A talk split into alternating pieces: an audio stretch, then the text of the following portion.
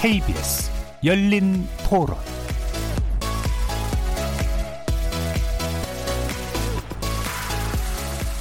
안녕하십니까. KBS 열린 토론 정준희입니다.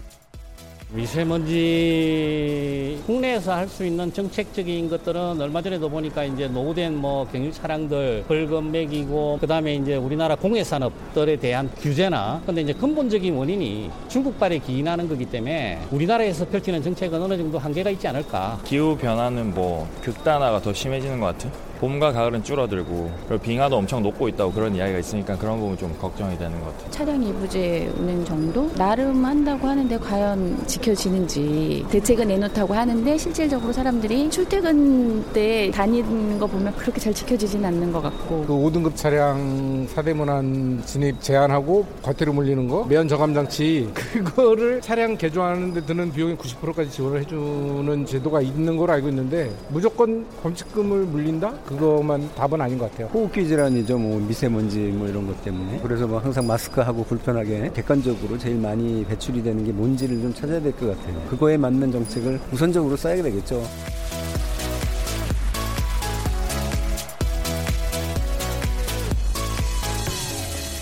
거리에서 만나본 시민들의 목소리 어떻게들 들으셨습니까? 오늘 주제는 환경부 장관에게 묻는다. 미세먼지 잡을 대책은입니다. 조명래 환경부 장관이 지난달로 취임 1년을 맞았는데요. 현재 환경부는 미세먼지뿐 아니라 폐기물 문제, 아프리카 돼지열병으로 옮기는 야생 멧돼지 문제, 조류 인플루엔자 등 여러 현안이 겹쳐 퍼펙트 스톰이 불어오는 것 같은 상황이라며 고충을 털어놓기도 했습니다. 과연 이 강력한 폭풍우에 맞서서 어떻게 대처하고 계신지 한번 말씀 나눠보겠습니다. 겨울에서 봄까지 특히 미세먼지 오염이 아주 심한 계절로 들어섰는데요. 이달부터 3월까지 미세먼지 계절 관리제가 시행됩니다.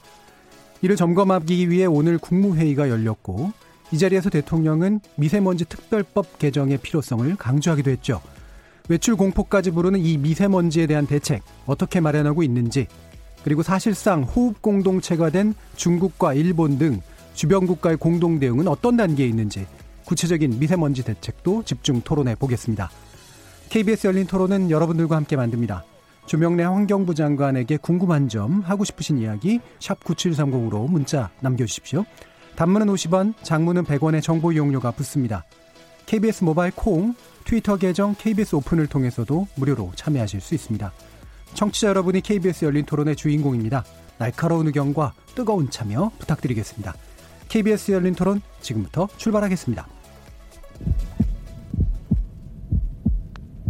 살아 있습니다. 토론이 살아 있습니다. 살아있는 토론, KBS 열린 토론. 토론은 라디오가 진짜입니다. 진짜 토론, KBS 열린 토론. 자, 그럼 오늘 토론 함께 하실 분들 소개하겠습니다. 학자시고 시민운동도 하셨고 한국 환경정책평가연구원장도 지내셨고 그리고 지금 이제 환경부 장관으로 계시는 조명래 장관 모셨습니다. 안녕하세요. 네, 안녕하세요. 반갑습니다. 자 그리고 저와 함께 날카로운 질문 그리고 대담 함께 나눠주실 두 분의 전문가도 어, 소개해드리겠습니다. 먼저 조홍섭 한겨레 신문 환경 전문 기자 나오셨습니다. 안녕하세요. 자 그리고 이현석 정의당 생태에너지 본부장 모셨습니다. 네, 안녕하십니까. 자, 이렇게 세 분과 함께하는 이 시간 영상으로도 같이 하실 수 있는데요.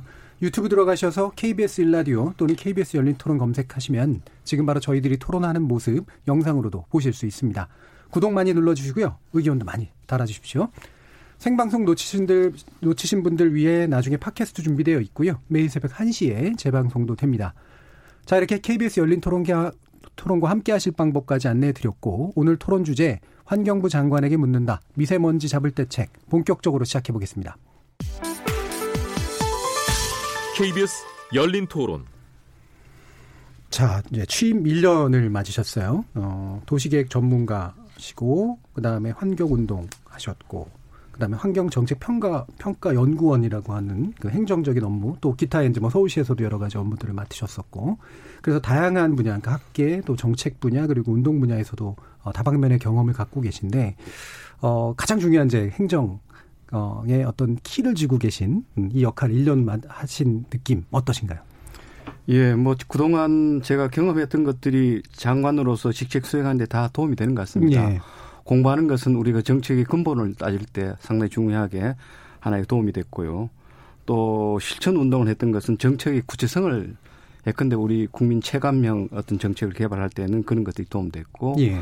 행정은 제가 이제 처음 해보기 때문에 음. 그런 것들은 어, 사람에 대한 믿음을 통해서 제가 행정의 문제를 극복하려고 이렇게 지금까지 노력을 해왔습니다. 예, 사람에 대한 믿음 네. 어떤 네. 의미신가요? 가령 뭐 공무원 사회 세계가 상당히 위기적 예, 세계입니다. 예. 상당히 경쟁도 심하고 음. 상하 간의 어떤 그런 어, 관계도 엄격하고 어, 그러다 보면 그게 겉으로는 굉장히 단합되는 것 같은데 사실 속으로는 음. 어, 그렇게 아, 이루지 않는 측면이 많습니다. 특히 제가 장관으로 취임하기 전에는 인사 문제 때문에 저희 예. 국가 많이 어려움을 겪었었는데 저는 뭐 제가 장관이고 아니고 떠나서 일단은 같은 식구로서 음. 같은 고민을 해야 되고 같은 어떤 국가의 어떤 사안을 다뤄야 되고 어, 함께 또 국민을 위해서 일해야 되기 때문에 어, 그런 믿음을 같이 갖는 것 예. 어, 이런 것이 난 중요하다고 하기 때문에 그 부분에서는 제가 문턱을 낮추고 눈높이를 낮추고 마음을 열고 늘 같이 했다고 보고 있습니다. 예. 이런 것들이 어, 행정이 갖고 있는 여러 가지 어, 뭐 위계적인 문제라든가 이런 것들을 조금 극복하는데 저는 도움됐다는 생각이 음. 듭니다. 저는 이런 측면이 궁금하던데요. 네, 조국석 기자 환경 관련 시민운동에 음. 직접 나섰었잖아요. 음. 예. 그러고 나서 이제 예, 부처 장관이 예. 됐을 때 그게 좀 이 처지가 어렵지 않던가요? 네, 어렵습니다. 어, 가장 큰 어려움은 이제 환경 문제와 관련된 이해 당사자를 우리가 그룹으로 나눈다면 시민운동 세력은 한 그룹이지. 그렇지 않습니까? 근데 우리 정책을 해보니까 굉장히 다양한 그룹이 있는 거예요. 가령 우리 사대강만 하더라도 뭐 찬성 논자도 있고 반대 논자도 많고 또 각각의 그룹도 굉장히 다양한데 에, 정책은 역시 이제 여러 이해관계자들의 이해 조정을 통해서 할 수밖에 없는 그것은 이제 분명한 현실이고 행정이 중요한 특징 같습니다. 하지만 이해관계는 늘 시간이 이제 소요되는 것이고 그 속에서 예컨대 뭐 제가 장관으로서 혹은 뭐 제가 어떤 환경 가치를 어 추구하는 그런 입장에서 그걸 구인하기 위해서는 그 조정을 통해서 이제 구인해야 되는데 그런 것들은 상당히 이제 시간을 요하는 이런 이제 것이 굉장히 중요한 어, 제가 행정을 하면서 경험했던 음. 바입니다. 예, 그, 저, 저, 저도 한 가지 이제 예, 어쨌든 예, 1, 년이 되셨으니까요. 예. 원래 이제 시민단체 계실 때 그동안 이제 계속 토건 국가 예. 내지는 이제 여러 가지 개발주의에 대한 비판들을 많이 하시지 않으셨습니까? 예. 그리고 이제 그것을 규제해야 되는 역할이 환경부의 어, 주된 역할이기도 하고요. 그래서 1년을 맞으시면서 어쨌든 그렇게 이제 평소에 이제 얘기하셨던 토건 국가에 대한 비판 그리고 개발주의에 대한 음. 비판하고 좀 현실에서의 어떤 문제들하고 좀 어떤 좀 관련들이 있는지 또 뭐 좀 소외랄까 아니면은 어예 그런 걸 좀 들어보고 싶은데요. 뭐 이제 예. 아까 제가 이미 조홍석 기자가 질문하신 것에 대한 답에서 그게 이미 암시가 됐는데 어, 여러 이제 이관 기자를 이제 동식으로 달아야 되는데 토건주의를 주장했던 어, 반토건주의를 주장했던 우리 입장, 저 입장은 사실 그중 하나죠. 네. 저는 이제 그걸 객관화해서 이제 봐야 되고 또 어, 그것을 달리 생각하는 입장도 제가 봐줘야 되는데 어, 그래서 예컨대 이제 반토건주의 세력이 토건주의 세력에 대해서 충분한 어, 설득을 하거나 또 그 가치에 대해서 어, 수용이 될수 있도록 하는 그 과정의 담보가 저는 중요하다 고 봅니다. 그렇게 해서 어, 저는 그것이 옳다고 본다면 그 과정을 조직해주고 그렇게 해서 그 정책이 실현될 수 있도록 하는 이런 것들은 어, 제가 몇 번 했었고요. 어, 그 다음에는, 어, 예컨 이 조정이 안 된다. 그럴 때는 많은 세월을 기다립니다. 대표적인 음. 것이 저는 4대강이라고 보고 있고요. 예. 예. 그래서 세월을 좀 기다리면서 순고리를 하면서 어, 그게 이제 정책을 하면 정책이 아주 깊이 깔고 가는 정책이 있고요. 예. 뭐 정, 일종 환경 철학이라든가 가치라든가 뭐 이런 근본적인 것을 어, 상당히 중장기적으로 풀어야 할 그런 것이 있고 미세먼지라든가 폐기물 같이 막 당장 쏟아지는 문제들 어, 일상적으로 막 우리가 부딪히는 문제 이런 것을 하지 않으면 막 오만 가지 이제 민원과 또 실책이 막 들어오는. 예. 그래서 이 두 가지 정책이 늘 맞물려 가는데 어, 이런 것들을 적정한 시간 관리가 상당히 중요한 겁니다. 그러니까 아주 급하게 대응하는 거는 정말 급하게 대응해야 되고 어, 또 일상적인 것을 넘어서 가는 예컨대 제가 이제 뭐 환경 정의 문제라든가 환경 민주주의 문제라든가 한국 사회 녹색화 문제 이런 것들은 제가 뭐 주장한다 해가지고 그, 사, 그 자리에 막 정책이 되는 건 아니에요. 상당히 그 시스템적인 전환이 필요하기 때문에 그런 것들 하나씩 만들어가는 이런 이제 two track의 어, 일종의 제도라 그래야 되겠습니까? 정책의 관리라 그래야 되겠습니까? 뭐 저는 그렇게 하고 있다는 생각이 늘 듭니다. 예, 네. 정부가 원래 이제 이해 당사자 간의 어떤 조정이라고 네. 하는 역할을 당연히 할 수밖에 없는 이제 그런 측면에 대해서 또 언급을 네. 해주셨는데 어 그런 부분이 있잖아요. 그 인권이라든가 예를 들면 노동이라든가 환경 이런 것들은 어차피 같은 정부 안에 있는 부처라고 하더라도 상대적으로 이제 진보적 가치랄까요? 이런 것들이 좀 더 중시될 수밖에 없는 그런 예, 측면들이 그렇습니다. 있는데 예. 실제로 이제 그런 어 부분, two track이라고 하는 것들을 진행하시면서 어, 이런 뭔가 가치와 현실 사이에서 많은 갈등 같은 걸 느끼시진 않으셨나요? 예, 뭐 그거는 뭐 늘 어, 겪고 가장 제가 어려움을 겪고 있는 부분이기도 합니다. 예. 그게 이제 정부와 비정부, 매건 시민사회 음. 간의 관계도 있지만 정부 내에서도 환경부와 또 비환경부 간의 그렇죠. 관계. 어, 사실 이제 정부 내에 들어왔기 때문에 어려움은 시민사회하고의 어떤 관계보다는 정부 내에서 타부처의 관계가 사실 예. 더 어려운 음. 측면이 없지 않아 있습니다. 예. 어, 사실 제가 장관 되기 전까지 환경부는 가령 이제 국토부하고 상당히 어렵습니다. 그렇겠죠. 예. 어, 근데 제가 되고 난 뒤에는 장관 되고 난 뒤에는 국토부하고 별로 지금 어. 부딪히는 어, 최소한도 지금 업무적 측면에서는 갈등이 많지 않고 어, 갈등이라보다는 조금 이견이 어, 그렇게 음. 많지 않고 요즘은 오히려 산업 쪽이 오히려 더 음. 저희들이 지금 예. 부딪히는 어, 붙인다기보다는 이견이 좀 나오고 음. 어, 환경부가 발언을 하면 어, 예컨대 이제 환경부에 대해서 기 길어주기보다는 길을 조금 덜 길어주는 이제 그런 예. 것들이 있죠. 예. 예. 국토부와 충돌이 별로 없으신다는 말씀은 조금 걱정되는데요. 아, 일단은 지금 현안으로서는 우리가 그렇게 당장 부딪히는 거는 그렇게 많지 않습니다. 네. 그리고 아니, 왜냐면 아까 이제 좀 시간을 기다리면서 풀어야 할 문제로 음. 4대강 말씀을 하셨는데 그게 지금 꼭 10년 됐지 않습니까? 예, 예. 그저 마스터 플랜 나와서 예. 4대강 공사 음. 시작한 게. 음. 그래서 그 문제는 어찌 보면 저 문재인 대통령이 이 재자연화를 공약을 하셨고 어, 그리고 국민들은 워낙 잘못된 거기 때문에 하루 빨리 원래대로 되돌려야 한다 이렇게 믿고 있는 분위기인데 근데 너무 기다리시는 게 아닌지. 예. 그 일단 사대강은 업무가 우리 업무입니다. 예. 국토부 업무가 아닙니다. 음. 어, 수질과 수량이 이제 작년에 통합되면서 우리 부에 이제 주된 업무로 돌아왔고 물론 물과 관련된 모든 행정이 우리한테 온 것은 아닙니다. 여전히 타 부처에 남아 있는 것도 많은데 에, 이제 이런 주장이나 저한테 이제 지적을 하는 우리 시민사회 에, 친구들이 많습니다. 환경부가 국토부와 같았더라면 4대강을 어, 지금 저렇게 줬을까라는 그런 어, 일종의 반문 내지는 저한테 질문을 하는데 저는 반대로 질문합니다. 그러면 어, 환경부가 국토부 같이 일을 해야 되냐고 물어봅니다. 예. 그 예컨대 우리 4대강에 대해서 굉장히 많은 문제 제기할 때 그 절차의 어떤 그런 졸속이라든가 뭐 이렇게 생략이라든가 음. 이런 것을 많이 지적을 했거든요. 어, 지금 자연성 회복은 가령 우리가 뭐 보호를 하나 없앤 데가 자연성 회복되는 건 아닙니다. 굉장히 다양한 자연성 회복의 어, 절차와 조건과 방법들이 있고 그 하나하나가 사업으로서 다 시간을 요합니다. 가령 우리가 어떤 보를 철거한다 그러면 보 철거의 법적 근거도 지금으로서는 불확실합니다. 예. 한다 하더라도 어, 그와 관련된 기본 계획의 반영이라든가 타당성 검토라든가 어, 최소한도 보안을 철거하는데 법으로 주어진 각종 심의 절차, 어, 검토 절차를 최소한 우리가 잡아봐도 52개월이 걸립니다. 어, 그런 절차를 생략하고 해야 된다? 그건, 그건 아니라 봅니다. 예. 그래서 그건 절차적인 문제는 이제 남아 있고요.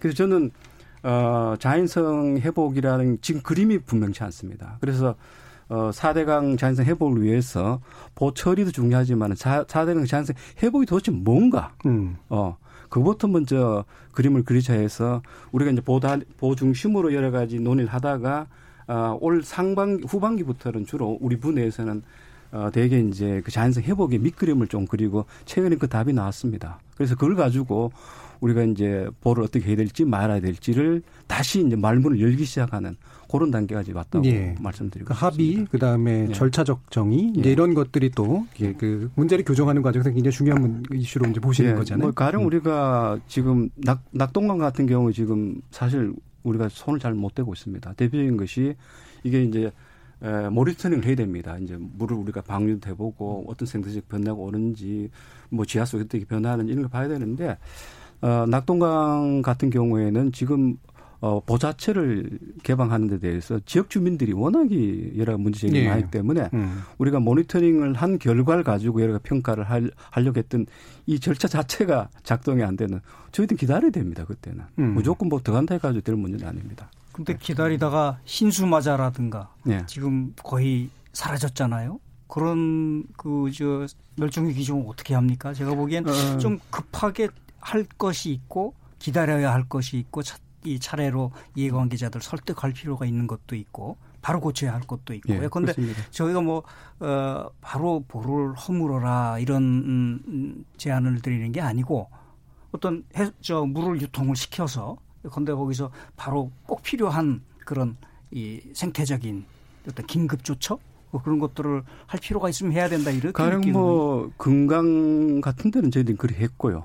이제 지역 유역 주민들의 어떤 수용성이 상당히 그래도 높았던 데서는 해서 아시다시피 건강은 개방 이후에 자연성 회복이 많이 됐죠. 사실 그게 이제 상당히 중요한 저희들이 자연성 회복을 해야 되는 당위성과 이유를 거기서 또 찾고 있습니다. 사실 그게 굉장히 중요한 우리 주민들 설득할 때 내놓은 지금 어, 자료로 이제 활용하고 있고요. 지금 아마 지하철 가시면 지하철에 우리가 광고를 하고 있습니다.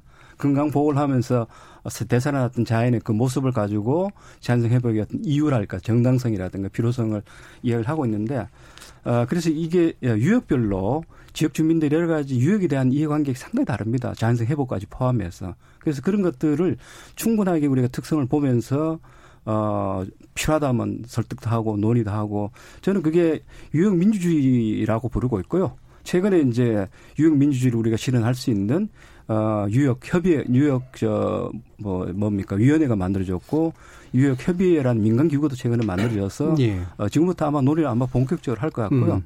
이게 이제 낙동강 하더라도 우리가 적 다뤄보니까요 상하류 간에도 입장이 달라요. 예. 어, 그래서 이게 생각보다는 굉장히 복잡한 음. 다층적 어떤 이해관계를 갖고 있기 때문에 그게 그냥 잔성 해보리라 잔하의 그림은 분명히 있는 것 예. 같아요. 그러니까 조금 이게 뒤에 미세먼지 얘기를 하면서도 비슷한 얘기 나올 건데 음. 원래 이제 환경 문제라는 것 자체가 다양한 이해관계의 충돌이지 않습니까? 근데 거기서 이제 어떤 게 더 중심이 되겠느냐, 즉 이제 생태계 복원이라든가 음. 또는 이제 아까 말씀하신 것처럼 이제 지금 막 멸종해 가고 있는 이런 이제 생물성을 중심으로 해서 내용을 봐야 되는 거 아니겠느냐. 근데 생물성이요? 아, 그러니까 그 각각의 생물을 보호하기 위한 예. 것들을 어, 봐야 되는 거 아니겠느냐. 이제 이런 얘기들을 지금 하고 있는. 있는 건데 어 그런 면에서는 좀 어, 너무 다양한 사람들의 의견을 모으려다가 결국은 복원도 안 되고 어, 결, 결과적으로는 시간만 가는 거 아니겠느냐. 그래서 어, 실제로 시민단체들 같은 경우는 굉장히 많이 답답해하고 있거든요. 그러니까 왜 그러냐면은 소통이 되는 과, 과정에서 급하게 처리해야 될 것과 그렇지 않은 것들이 이제 구분이 안 되고 있으니까 음. 어, 좀더 기, 기, 기다려보자. 급하게 처리할 거하고 그렇지 않은 거는 누가 결정하나요? 아, 이제, 이제 그런 것들은 지금 실제로 어떤 아까 말씀하신 것처럼 어떤 생물종 어떻게 지금 사라져가고 있는 것들이 이, 있단 말인 거죠. 예. 그러니까 예를 들면 지금 어 이제 지역의 농민들과 어, 어민들 사이의 갈등이라든가 주민들끼리의 갈등이라든가 이런 것들은 당연히 민주주의를 통해서 풀어야 될 문제들이죠. 그러니까 이제 정답이 예. 있는 문제와 그다음에 네. 합의를 통해서 그냥 답을 찾아가야 될 문제가 구별이 돼야 된다는 그렇죠. 말씀이시잖아요. 예, 예, 예, 예. 그런 거라는 거죠. 음, 이제 그런 문제들에서는 지금 근데 뭐 오늘은 사, 4대강 문제가 메인은 아, 닙니다만은 예. 사실 뒤에 미세먼지 문제도 그런 비슷한 문제들이 참 많거든요. 예. 왜냐하면 산업계에서는 아, 무리 얘기를 해도 어, 자기의 이, 이해관계가 있기 때문에 줄이자는 것에 동의 못하는 거죠. 예. 저는 비슷할 거라고 봅니다. 실제로도 예. 여러 가지 피해를 보고 있는 사람들이 있다면 그들에게 어떻게 보상을 해주고 그 피해를 저감시킬 것인가에 대한 논의로 들어가야지 이거를 계속 논의를 해서 의견을 모은다고 하면은 그 굉장히 아까운 시간을 저는 버리는 것이다. 네, 알겠습니다. 예, 그 부분은 네, 이제 네. 미세먼지로 옮겨가면서 네, 이제 먼저 네. 얘기를 듣도록 말씀을 예, 듣도록 예, 하죠. 예. 원래 이제 지금 4대강 문제가 많이 얘기됐습니다만 미세먼지, 4대강 문제, 기후 변화 문제 이 세 가지를 굉장히 중요하게 보셨는데 이 중에 제일 역점을 두신 것은 어떤 거죠? 뭐 지금의 여러 가지 세계적인 음. 어떤 문제로 본다면 기후 변화가 상당히 기후 변화하고요. 예. 어 우리나라에서는 미세먼지, 물 문제가 음. 사실 기후변화 다 연동이 돼 있습니다. 예. 그렇기 때문에 어느 것 하나 음. 어, 차별적으로 다룰 수 있는 것은 아닌 것 같습니다. 예. 예. 근데 하나만 제가 덧붙인다면 예. 저 기후변 저 자연보건에 대한 글도 썼고 네. 어뭐 학술지도 꽤 음. 썼고 또 서울시에서도 제가 한강 시민위원장 등등을 해보면서 이렇게 실천해봤는데 사실 그 나라 국민들이 그 자연을 이해하는 만큼 자연이 복원됩니다. 제가 딱 경험을 했습니다. 예. 아, 우리 청계에서는 또 우리 국민들이 자연을 보는 만큼이나 그 복원됐던 거예요. 어, 그래서 어 그래서 지금 뭐 급한 것이 있다고 하는데 급한 것을 누가 결정하죠? 네. 그러니까 어. 이제 사실은 어. 그, 그 부분에서 생각이 차이가 저는 있다고 네. 봅니다. 왜 네. 그러냐면은 실제로 이 환경 문제에 대해서 잘 모르는 사람들도 음. 많고 또 그렇게 많이 안 알려지거나 잘못 알려진 것도 많지 않습니까? 네. 예, 그, 그러면 잘못 알려진 상태에서 그럼 그만큼 어, 사람들이 모르기 때문에 이건 못 한다라 그러면은 사실은 환경 문제는 해결할 수 있는 게 별로 없는 경우들이 참 많거든요. 뭐 나중에 중, 중국 미세먼지 가장 대표적이겠습니다만은 그럼 어, 미세먼지 문제로 옮겨가 네. 보시죠. 예, 그러니까 예, 예, 장관님 보시기에 미세먼지 문제는 문제는 정답이 있는 것과 합의할 것 뭔가 이런 게 구별이 된다고 보세요?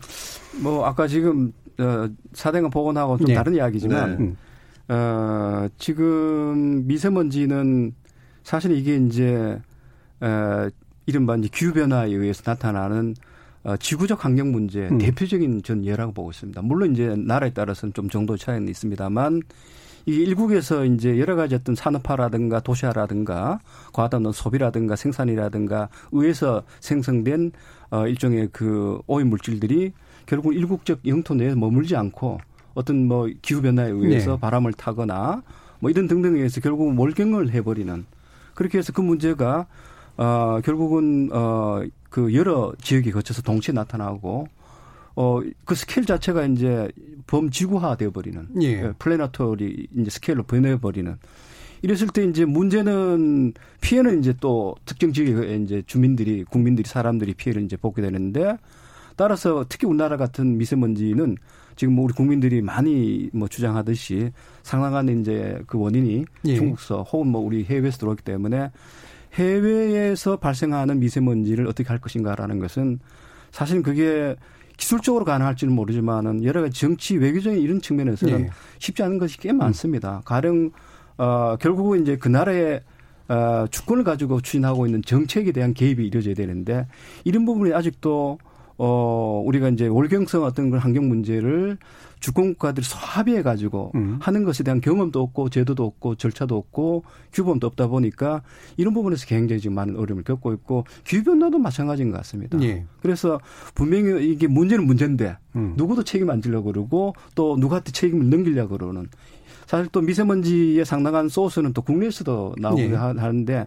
이게 이제 환경 문제라는 게 그렇습니다. 환경 문제라는 게 이른바 우리 경제학에서 외부 불경제로서 늘 내가 만들었음에도 불구하고 남이 만든 것으로 예. 내가 그 문제를 해결하려고 하지 않는 나의 어떤 그런 경제적 문제로 그걸 이제 내부하려고 하지 않는 이런 것이 음. 환경 문제 굉장히 중요한 특징인데 미세먼지는 또 그런 측면도 없지 않아 있습니다. 예. 예. 그러면 그 지금 어쨌든 핵심이 약간 기후 변화하고 또 연결을 시키셨는데 결국에는 이제 만들어지는 미세먼지의 문제가 있고 그다음에 그게 정체에 의해서건 넘어가서건 간에 네. 그게 이제 공동의 문제로 바뀌거나 또는 국내 문제로 되는 그런 과정의 문제가 있을 텐데 핵심적인 논쟁이 이제 이거였었잖아요. 도대체 미세먼지 누구 탓이냐 이제 이 네. 부분이었었고 저희 이제 뭐 다른 프로그램에서도 이거를 다루기도 했고 저희 프로그램 다루기도 했는데 이 결국은 이제 중국 탓이라고 하는 것이 이제 가장 핵심적으로 사람들의 뇌리에 굉장히 강하게 박혀 있는 거란 말이죠. 음, 음. 이 조사 결과가 최근에 나왔다고 하는데 어떤가요? 예, 지금 이제 한중일 어, 과학자들이 어, 공동 연구를 예. 해서 어 이른바 LTP라는 어 장거리 어 오염 물질 동북아 장거리 어그 오염 물질을 하는 연구의 결과를 어 지난 11월 달에 이제 예. 그 양국 좀 상국이 이제 합의를 해서 발표를 했습니다. 어, 근데 이제 그 연구라는 게 지금까지 미세먼지에 관한 뭐 어디서 어디만큼 발생하느냐 배출원 수용지 모델이라는 그런 모델을 어, 상국의 연구자들이 동시에 채택을 해서 예. 연구를 했습니다. 근데 일본하고 우리나라 학자는 동일한 연구 모델을 썼고요. 음. 그다음에 중국은 어, 모델을 다른 것을 썼습니다. 아, 물론 이제 음. 세계 다 세국 삼국 다 모두 모델이 어, 미국서 만들어진 모델을 썼습니다. 네. 따라서 이 모델을 가지고 분석하다 보니까 어떤 경우라도 완벽한 음. 분석이 안 나옵니다. 음. 다시 말씀드려서 각각의 모델이 분석 모델이 갖고 있는 불확도가 있는 거예요. 예. 따라서 처음부터 이 연구를 할 때 불확도이기 때문에 이것은 어 일종의 평균으로 값을 내자라고 그렇게 처음부터 합의가 됐던 겁니다. 예. 사실 평균 값이 의미가 없음에도 불구하고 그렇죠. 예. 워낙에 이제 불확도가 높다 보니까 평균 값으로 이제 환산하자 해서 그래서 이번에 나왔던 것이 상국이 우리 미세먼지가 넘어가서 다른 나라 갔을 때 음. 다른 나라 주요 도시에 도달했을 때 그게 어느 정도 되느냐. 예. 우리 우리나라 같은 경우에는 서울, 부산, 대전 음. 어, 세개 도시에 다른 나라에서 오는 한국 그러니까 중국과 일본에서 오는 미세먼지의 분석을 했을 때 그 평균을 했을 때 32%였습니다. 중국이? 음. 예. 예. 예. 중국, 하고 예, 일본까지. 예. 예. 예. 음. 중국입니다. 중국. 예. 중국이 32%. 예. 연평균입니다. 예. 예. 예. 근데 이게 이제 우리나라에서는 우리나라 연구자들은 어, 한 30%대 후반까지 음. 어, 도출했고요. 예. 일본도 비슷하고요. 음. 반면에 이제 중국은 20% 초반으로 이렇게 음. 분석했던 겁니다. 상세가 좀 됐겠네요. 예, 그래가지고 예. 합쳐서 나누기 3을 해서 나온 게 30이 음. 있기 때문에 음. 사실 그 과학적 수치라 하기에는 조금 문제가 예, 있습니다. 예. 그렇지만 처음부터 그렇게 합의를 해서 했기 때문에 에, 이제 쉽게 말해서 그 숫자를 나름대로 이제 서로 수용하기로 했던 겁니다. 음. 아, 그게 중요한 의미가 있고요. 어, 실제 이제 그게 그만큼 가치가 있고 의미가 있고 과학적인 어떤 그런 사실성을 갖고 있느냐라는 문제는 이제 앞으로 진짜 이제 시작을 한 거나 마찬가지 지금부터 예. 본격적으로 사후 연구를 해야 됩니다. 음. 예. 이거 좀 중요한 포인트인데 예, 지금 예. 말씀하신 그 내용에 대해서 모든 언론이 어떻게 보도를 했냐면 중국의 그 미세먼지 관련한 유발률이 한 30% 정도다라고 얘기를 했거든요. 예. 근데 사실은 그 뒤에 숨어 있는 내용은 이겁니다. 국내에서 유, 발되는 요인이 전체의 절 반이 넘지 않습니까? 51%. 예, 예. 그렇죠. 예. 그러니까 어 국내가 절반 이상의 미세먼지를 우리나라에서 만들고 있는데 그것에 대해서 얘기가 나오기보다는 중국이 30%라는 게 더 많이 강조됐다는 거죠. 그러니까 예. 저게 아까 어, 말씀드린 그 문제와 같은 겁니다. 지금도 인터넷 댓글상에 보면은 아니 왜 중국이 중국의 미세먼지에 대해서는 아무 말도 못 하면서 국내에 있는 자동차를 못 하게 하느냐, 석탄을 못 하게 하느냐, 예. 뭐 이런 얘기들이 막 나오고 있다는 거죠. 저는 이것에 대해서는 사실 잘못된 정보라면은 그것을 이제 국민들에게 제대로 알리고 사실은 어 그걸 바탕 으로 해서 환경 규, 규제 정책을 세워야 되는 건데 아까 말씀하신 것처럼 국민들이 알고 있는 그 범위까지만 간다면은 그럼 계속 중, 중국을 보고 우리는 뭐라고만 할 수밖에 없다는 거죠. 그러니까 예. 이게 저는 환경 문제가 갖고 있는 또 묘한 특징이라고 봅니다. 아직 누구 탓이라고 생각하세요? 많고. 그런 잘못된 인식이 생긴 저는 일, 차적으로 언론이 그런 언론이 잘못 굉장히 잘못된 지금까지 예. 보도를 많이 해왔고요. 예. 그리고 조 기자 계시네. 네, 네, 네. 아니 저는 분명히 그거는 뭐 있다고 보고 또 하나는 전 정부의 역할도 있다고 봅니다. 예. 어, 그러니까 그것에 대해서 분명하게 중국 의 요번에 이제 이런 연구가 나온 것은 굉장히 전 좋은 거라고 보고요. 그렇죠. 네, 이걸 네. 통해서 이제 앞으로 국내의 역할, 국내에서 미세먼지가 왜 생기는 것인지에 대해서 얘기를 하고 이걸 이제 자연스럽게 규제 정책, 국내 규제 정책으로 가야 되는 부분들이 있는데 국내와 이제 협력을 이제 동시에 해야겠죠. 예, 예. 를 들면 지금 중국은 지금 어, 굉장히 급진적인 전기차 지금 이제 보급 정책을 하고 있는데 음. 한국 그리고 이제 유럽 같은 경우는 아예 내연기 기관차, 아예 내연기관 자동차를 이제 판매 금지하는 정책까지도 음. 가고 있지 않습니까? 근데 한국은 그 얘기를 좀 얘기도 못 하고 있는 상황이거든요. 예. 이런 맞습니다. 종류의 문제들이 계속 생긴다는 거죠. 예. 그 중국발 미세먼지가 어느 정도 되는지는 어, 웬만한 전문가는 다 알고 있었습니다. 예. 또 우리 환경부도 다 알고 있었고요. 어, 뭐, 특히 이제 저 같은 경우는 장관 되고 난 뒤에 계속 그 이야기를 했습니다. 그런데, 어, 뭐, 언론이라든가 국민들의 어떤 반응은 늘 어, 이제 달랐습니다. 예. 어, 그래서 의도적으로 굉장히 많은 노력을 합니다, 사실. 음. 어, 가령 저 지난 3월, 저 11월 23일, 4일 날 그 한중 환경 장관 회의가 있었습니다. 어, 11월 달에 한중 장관 회의가 있었어요. 제가 예. 이제 2월 달에 가서 미세먼지 논의를 하기 위해서 장관 회의를 제가 제안을 했던 겁니다. 장관들이 만나서 좀 해결하자 해서 음. 그걸 수용을 했어요. 그래서 원래 첫 회의를 11월 달 했고 20일 뒤에 일본에서 다시 만났습니다. 일본 그러니까 이 중국 장관 할 말이 없는 것이 같아요. 근데 우리는 일곱 여덟 가지를 이야기했습니다. 예. 그만큼 우리가 집요하게 사실은 미세먼지 관련해서 어, 중국 정부가 뭘 해달라고 많은 요구를 하고 사실 합의된 것도 굉장히 많고 하는 음. 것도 굉장히 많습니다. 어쨌든 그 자세한 내용은 제가 시간 되면 다시 소개하도록 하고요. 예. 어, 그래서 중국과 관련된 여러 가지 미세먼지 정책을 안 하는 것은 결코 아닙니다. 음. 굉장히 많이 하고 있고요. 또 중국 정부 자, 자체가 사실 이번에 이제 우리 미세먼지 관리를 위해서 이른바 시신제를 도입했지 않습니까? 계절 관리제. 어 12월부터 어 3월까지. 중국은 10월부터 3월까지 합니다. 우리도 훨씬 더 강도 높은 정책을 펴고 있고요.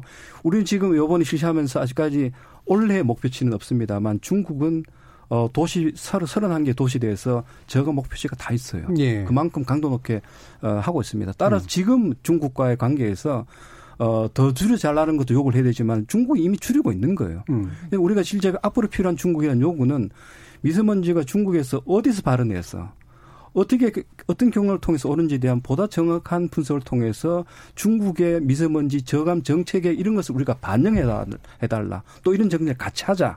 이런 이제 것이 이제 앞으로 해야 될 우리가 중국과의 여러 가지 협조인데 그 작업을 올해부터 본격적으로 할 참입니다. 그러니까 제가 궁금한 게 이게 평균치라고 말씀하셨잖아요. 예. 어, 평균적으로 중국에서 32%가 오고 우리가 자체적으로 하는 발생시키는 51%. 게 51%다. 예. 절묘하게 49%가 아니고 51%라 어, 한국 한국에서 만든 거다. 예, 이제 예. 중국에서는 그렇게 주장을 하는데 그건 평균치를 얘기하는데 예컨대 이제 고농도 사태가 벌어진단 말입니다. 예. 어, 그런데 그럴 경우에 그게 중국 영향이 어느 정도나 되는 건지 이런 걸 지금 알 수가 있습니다. 있습니다. 예. 예. 그 예를 들면 12월에서 3월 사이가 또 되게 심각한 예, 그거는 이제 뭐 예. 고농도 때마다 음. 그 포션 다릅니다. 음. 다른데 원래 우리가 3월에 아주 고농도를 아주 쓰라리게 경험했으면 일주일 동안 지속했습니다. 예. 그때 한참 높을 때는 82%가 아, 해외에서 들어왔던 겁니다. 음. 근데 그걸 중국 쪽에서 인정을 하나요? 어, 중국에서도 분, 석을 했었습니다. 그때 했는데 그 수준은 우리보다 낮습니다. 음. 어, 그, 그 수치를 제가 2월 달에 방문했을 때 자기들이 연구한 것을 저한테 보여줬는데 예. 그 수치는 낮았습니다. 낮았는데 그건 이제 분석의 차이고 음. 어, 그는 이제 또 뭐 삼국이 다 그렇습니다. 음. 어, 삼국이 다 타국의 영향에 대해서는 이렇게 과도하게 이렇게 좀 해석을 하고 자기들이 기여하는 것에 대해서 늘 이렇게 낮게 하는 것은 우리나라도 마찬가지, 일본도 다 마찬가지예요. 예. 어, 그리고 반대로 작년 11월 달 같은 경우에 고농도 때는 국내 요인이 오히려 한 72%가 된 적이 있었습니다. 음. 그래서 그게 이제 일기에 따라서 예, 예. 최근에 이제 고농도라는 것은 중국의 고농도, 우리의 고농도가 결합될 때 고농도가 음. 굉장히 가속화되고요. 그것의 가속화에 굉장히 중요한 요인이 기상 요인입니다. 가령 지금 이제 공기가 정체되면 예. 어 이제 중국의 고기업대가 형됐다가 한때 흐르지 않다가 흐르게 되면 이제 고농도가 결합되는 이런 이제 예. 상황이 연출되는데 어, 이게 공기 정체가 서울 같은 경우에 지난 한 10년간 정체일수 공기 정체라는 것은 초당 2미터 이하로 바람이 부는 것을 예. 얘기하는 겁니다. 그 일수가 88% 늘었습니다. 예. 그만큼 바람이 안 부는 현상. 음. 그게 이제 결국 그 이면에는 어 이제 그 기후 변화라는 것이 예. 있는데 따라서 그래 그래서 이게 기업원에 대한 것이 렌즈가 있습니다.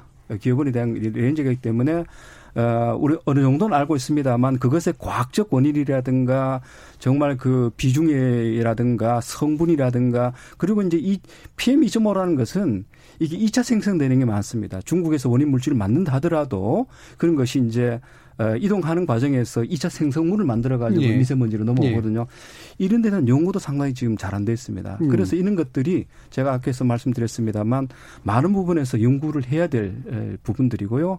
그 이런 것들을 하기 위한 여러 협력 어, 과제들을 지금까지 지속적으로 지속적으로 저희들이 중국과 협의를 해서 많은 프로그램을 지금 만들어 놨습니다. 예. 그 네. 대중적인 인식 부분을 조금 더 이제 아마 해결해 주면 좋을 것 같은데 일단은 아무래도 이제 자꾸 책임을 돌리려고 하는 그런 심리라는 게 있긴 있습니다만 말씀처럼 어떨 때는 뭐 대략 평균 30 정도지만 뭔가 심각하게 문제가 될 때는 우리가 또 한 80 차지할 때도 있고 중국이 차지할 때도 있다고 본다면 대중들이 이제 이런 식의 심리도 있는 것 같아요. 그러니까 우리는 그냥 가만히 있으면 요 정도면 견딜 만한데 중국에서 넘어온 게 더해지면서 못 견디는 수준으로 가는 거 아니냐. 일종의 threshold의 문제인 거죠. 예, 결국 예. 어느 정도가 우리가 그래도 좀 안전하다랄까? 뭐 이렇게 인지할 수 있는 수준이 될까요? 예, 그래서 국민들이 이제 그런 부분을 이제 음. 불안하게 생각하는데 그러면 어 우리가 지금 중국에 대해서 어, 외교라든가 이런 걸 통해 가지고 뭐 줄여달라 이런 목소리는 계속 내고 있습니다. 어, 이제 아까 말씀드렸다시피 이미 중국을 줄이고 있기 때문에 음. 어, 중국은 우리보다 훨씬 더 사회주의 국가이기 때문에 정책을 추진할 때는 훨씬 강력하죠. 더 강압적으로 음. 이렇게 음. 하고 있습니다. 음. 뭐 그걸 어, 뭐 좋다 나쁘다의 문제는 음. 아니고 팩트로서 그렇게 말씀을 드리는데 어, 그런 측면에서는 이제 사실 우리가 쓸 수 있는 카드는 음. 중국에 대해서 이만큼 줄여달라는 것을 요구하는 것도 있지만 사실 우리가 줄일 수 있는 것을 또 선제적으로 주는 것도 굉장히 중요한 겁니다. 그렇죠. 그래서 요번 이제 우리 계절제라는 것은 어, 대개 3월, 12월부터 익년도 3월까지 우리가 고농도라 부르는데 그때는 대개 연평균 농도에 비한다면 15에서 30% 높습니다. 따라서 계절제 도입이라는 것은 그만큼 줄여내는 겁니다. 예. 다시 말해서 기존 농도를 줄여내는 것을 목표로 하고 있습니다. 음. 그러면 고농도가 와도 우리가 그만큼 탄력적으로 적용할 수 있다 이렇게 보는 겁니다. 음. 그래 놓고 이제 나아가서 뭐 중국과의 더, 더욱더 협상을 더 많이 해서 어, 우리가 궁극적으로는 협약을 이제 체결하려고 하고 있습니다만 워낙 중국이 어, 그 부분에 대해서는 지금 민감하게 생각하기 때문에 많은 지금 우리가 해외 사례라든가 이제 구시행 사례를 가지고 여러 가지 지금 어, 가능성을 계속 우리가 예. 타진하고 있습니다.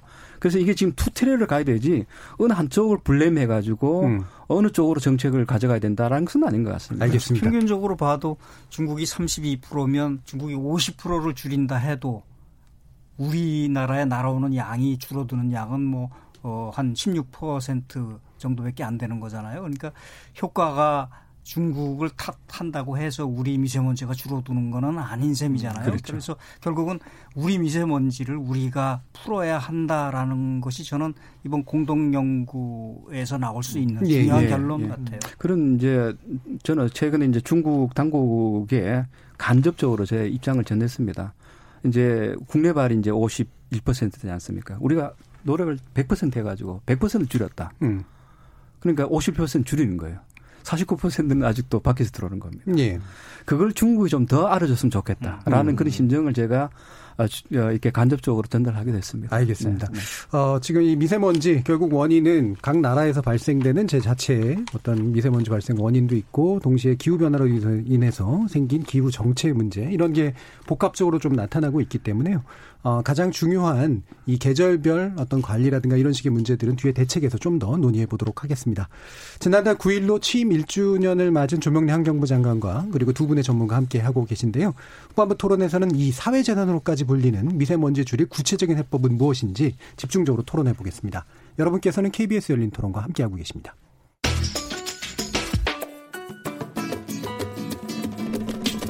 묻는다, 듣는다, 통한다. KBS 열린 토론.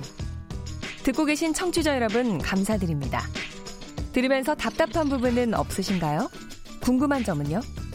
그렇다면 함께 토론에 참여하시죠. 유료 문자 9730을 이용하시면 됩니다. 단문은 50원, 장문은 100원의 정보 이용료가 있습니다. 스마트폰 어플리케이션 KBS 모바일 콩을 통해서도 무료로 참여하실 수 있습니다. KBS 열린 토론은 언제나 열려 있습니다. 듣고 계신 KBS 열린 토론은 매일 밤 1시에 재방송됩니다. 자, 그럼 전반부 토론 진행되는 동안 청취자들이 보내주신 의견 들어보고 가겠습니다. 정희진 문자캐스터. 네, 안녕하십니까. 문자캐스터 정의진입니다. 환경부 장관에게 묻는다. 미세먼지 잡을 대책은에 대해 청취자 여러분이 보내주신 의견 소개해드리겠습니다. 먼저 문자로 0203님, 미세먼지의 주범은 사실 우리 모두죠. 장관님은 구체적으로 미세먼지 발생을 줄이기 위해 평소 어떻게 생활하시는지 궁금합니다. 콩으로 이정길님, 미세먼지를 왜 소비자에게 부담을 시킵니까? 자동차 제조업체가 부담을 해야 하는 거 아닙니까? 정부의 지원금도 가는 걸로 알고 있는데 서울시만 배당이 되고 나머지 지방 중소도시 전혀 해당 사항이 없습니다. 전 국민이 골고루 혜택을 입어야죠. 문자로 8089님, 5등급 차량의 매연 저감 장치는 어디에 신청해야 하고 보조금은 얼마나 되는지요? 궁금합니다 해주셨고요. 콩 아이디 K7601로 시작하는 분, 배출가스 5등급 차량은 애초에 정부에서 인증한 차량을 구입해서 오래 운행한 사람들입니다. 여유가 되지 않아 차를 바꾸지도 못하는 사람들입니다. 배출가스 검사 제도가 유명 무실할 정도로 엉성해서 검사를 형식적으로 받고 실제 매연을 많이 뿜고 있는데 실효성 있는 대책이 필요합니다. 문자로 7409님, 장관님 수고 많습니다. 꼭 이런 계절에만 미세먼지, 환경 등을 논하는 것은 정말 이제는 그만했으면 합니다. 대한민국은 이렇게 이렇게 해서 미세먼지 문제를 해결했다라는 정말 세계가 놀랄 만한 그런 결과 한번 기대해 볼 수 있도록 노력해 주세요. 유튜브로 황용우님, 조명래 장관님, 제주에 공항이 하나 더 필요하다고 생각하시나요? 그리고 미세먼지 문제는 에코백이나 다회용 컵을 사용하는 걸로는 지금 이 나쁜 현황을 타파하지 못할 거라고 생각합니다.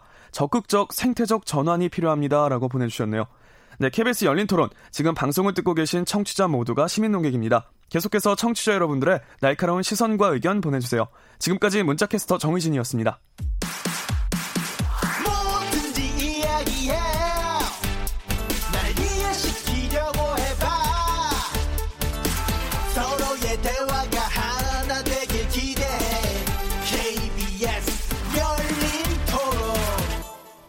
KBS 열린 토론 조명래 환경부 장관에게 묻는다. 미세먼지 잡을 대책은 이란 주제로 함께하고 있습니다. 조홍섭 한겨레 신문 기자 그리고 이현석 정의당 생태에너지 본부장도 함께하고 계신데요. 이 시간 영상으로도 보실 수 있습니다. 유튜브 들어가셔서 KBS 일라디오 또는 KBS 열린 토론 검색하시면 지금 바로 저희들이 토론하는 모습 영상으로도 보실 수 있습니다. 자, 그럼 후반부 토론 이어갈 텐데요. 어, 청취자 의견들 들어보니까 꽤 그 대책에 대해서 많이들 좀 알고 계시는 그런 이제 분위기이긴 한데 아까 이제 계절 관리제 이야기도 했습니다만 지금 이제 미세먼지를 사회적 재난으로 규정한다라고 하는 건 맨 처음에 초두에 나왔던 것 얘기 중에 뭔가 이렇게 사회적 합의도 중요하지만 시급한 대책이 필요한 부분들은 적극적으로 이제 들어간다라는 그런 어떤 표, 현된 거잖아요. 예. 어떤 내용들로 구성되어 있나요? 우리나라 미세먼지 대책은 크게 세 덩어리가 있습니다. 예. 어, 1년 내내 줄이는 음. 어, 핵심 배출원에 대해서 음. 예컨 환경 기준을 강화하거나 뭐 배출원을 단속하거나 등등을 통해서 상시 저감이 있고요. 음. 그다음에 고농도가 이제 한참 올라갔을 때 그야말로 비상수단을 쓰는 네. 비상저감이 있습니다. 네. 그 사이에 이번에 새로 도입된 것이 바로 계절 관리제가 음. 되겠습니다. 그러니까 12월부터 어 3월까지. 예. 어 그래서 이번에 이제 도입된 계절 관리제는 그 기간 동안 어, 기존 농도를 어, 제가 말씀드렸던 평균보다 는 15, 내지 30% 높기 때문에 음. 최대한 그걸 낮춰내는 예, 그런 어, 목적을 가지고 추진되는 정책인데 에, 거기 여러 가지 이제 에, 대책이 포함되어 있습니다. 지금으로서는 어, 주로 이제 산업 부분에 대한 어, 그 감축을 위한 대책이 포함되어 있고 이를테면 그 우리나라 지금 산업 부분에서 나오는 미세먼지 배출량이 전체 배출량이 한 39% 40%가 됩니다. 거기에 발전이라든가 이런 걸 다 합치면 50%가 되고요. 넘고 또 그걸 우리가 저감 목표로 보게 된다면 2023년에 우리가 2014년 대비 어 37%인가 뭐 줄이도록 돼 있는데 예. 거기 상당 부분이 다 산업 쪽입니다. 음. 그래서 이번에 이제 에, 특히 이제 계절 관리제 동안은 어, 우리가 한 천 명 가까이 감시단을 이제 동원해 가지고 음. 전국의 주요한 산단이라든가 이런데 일사, 이제 24시간 감시를 이제 어, 할 참이고요. 거기 이제 여러 가지 첨단 과학 장비들을 동원할 참입니다. 이를테면 뭐 드론이라든가 빛을 쏘아가지고 어, 그 농도를 측정하는 이런 거라든가, 그 다음에 자동차에다 장비를 실어가지고 현장에 수입되면 자동적으로 측정을 할 수 있는 예. 그런 기계들이 우리 국내에서 개발이 되어 있습니다. 그 다음에 이제 비행선 같은 걸 띄워가지고 감시하는 것, 어, 그래서 전국적으로 우리가 핫스팟을 정해가지고 그런 산업 부분에서 나오는 미세먼지를 잡기 위한 음. 그런 어, 조치가 요번에 어, 계절계, 계절제 동안 계속 실시가 되고요. 그 다음에 영세 사업자들 같은 경우에는 저희들이 일방적으로 규제보다는 줄일 수 있는 것을 도와줍니다. 대표적인 것이 바로 방지 시설의 설치비를 저희들이 지원해 줍니다. 음. 그래서 어 작년에 올해는 한 2천 한 1,008개 정도 어 그다음에 이제 어, 내년에는 우리가 한 4천 개까지 늘릴 참입니다. 그렇게 네. 해서 어, 그 영세 사업자들, 중소 규모의 사업장에서 미세먼지를 줄일 수 있는 것을 도와주는 이제 그런 것들이 어, 정책으로 포함되어 있고요. 그 다음에 또 중요한 것은 아까 이제 많은 시청자들이, 어, 저 청취자들이 질문하셨던 어, 자동차 규제가 예, 운행 예. 규제입니다. 대표적인 것이 바로 5등급 어, 노후 경유차에 대한 어, 운행을 어, 제한하는 겁니다. 예. 사실 이것은 어, 지금 현재 서울 같은 경우에 수도권에는 뭐 서울보다 더 수도권에는 한 그 자동차에서 나오는 특히 경제에서 나오는 것이 전체 어, 미세먼지 한 26%를 차지합니다. 예. 가장 큰 부분을 차지하고 음. 있습니다. 따라서 그걸 줄이지 않고는 수도권의 미세먼지를 우리가 관리할 수 없기 때문에 어, 요번에 이제 어, 계절 관리제의 가장 중요한 부분 중에 하나가 음. 우리가 차, 차량을 모두가 모두 이제 등급을 분류해서 5등급 차량의 경우에는 운행을 제한하는 예. 조치를 요번에 어, 이제 실시를 하는데요. 사실은 저희들이 정부 입장에서는 무조건 차량 운행을 제한하기보다는 우선은 어, 이른바 저공해 조치를 먼저 우리가 부탁을 합니다. 음. 저공해 조치라는 것은 어, 배기가스의 그 뭡니까 오염치를 이제 줄여내는 그런 장치를 저감 장치를 예. 하도록 저희들이 이제 도와주고 있습니다. 음. 그래서 그거는 신청을 하면 저희들이 그 설치비를 지원합니다. 예. 그래서 그건 인터넷이라든가 지방자치단체 홈피드에 가면 어, 지원을 받을 수 있도록 되어 있기 때문에 어, 지금 어, 이 방송을 듣는 분 중에 음. 혹 신청을 안 했더라면 신청을 하시면 받을 수 있습니다. 예. 그래서 그 저감 장치를 DPF라고 하는 저감 장치를 장치하게 되면 그때는 운행이 가능합니다. 음.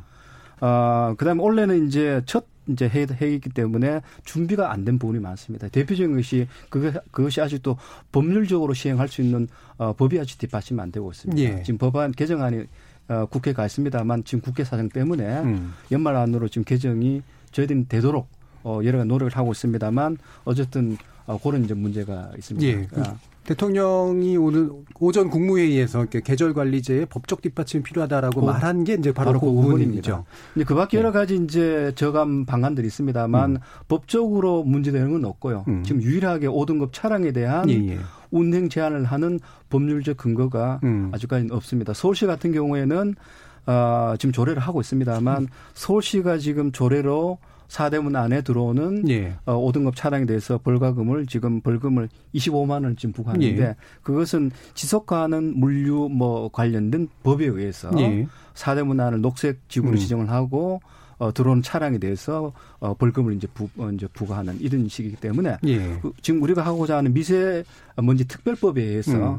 어, 그것에 의한 어, 근거를 가지고 하고자 하는 거하고 좀 다른 겁니다. 예. 따라서 그 법이 이제 개정이 되면 서울시도 그 법에 기초한 어, 조례안을 만들어 가지고 조례를 만들어서 이제 전국적으로 똑같이 음. 어그 5등급 차량에 대한 운행 제한을 지금 할 예. 그럼 있습니다. 지금 이제 서울시 조치는 이제 물류에 관련된 법에 기초를 둬서 그렇습니다. 이제 조례를 좀 만들어서 어떻게든 좀 해보려고 하는 예. 그런 예. 정도의 단계군요. 안 그러면 예. 이제 지자체들이 어 자발적으로 음. 지금 하는 음. 그래서 어 올해는 첫 해기 때문에 12월 1월은 주로 이제 어, 계도 기간으로 저희들이 활용하고 있습니다. 예. 그다음에 2월부터 본격적으로 시행한다고 해서 그 기간 동안 저희들이 그러니까 12월 1월 동안은 홍보 겸 법안을 이제 통과시켜서 예. 어, 법률적 어떤 토대를 이제 갖추는 기반을 음. 갖추는 그런 작업을 동시에 하게 되면 2월부터는 본격적인 시행이 가능할 음. 것으로 보고 있습니다. 예. 이현석 본부장님, 그, 네. 그 아마 이제 또 정의당 입장에서 보면 네. 이 경제적 약자의 문제를 또 고민하지 아, 않을 예, 수 없잖아요. 물 예. 그러니까 물론 이제 저감 장치에 대한 이제 지원이 있다라고는 하지만 실질적으로 생활적으로 어려운 부분들이 있을 것 같아요. 어떻게 보세요? 예, 그러니까 뭐,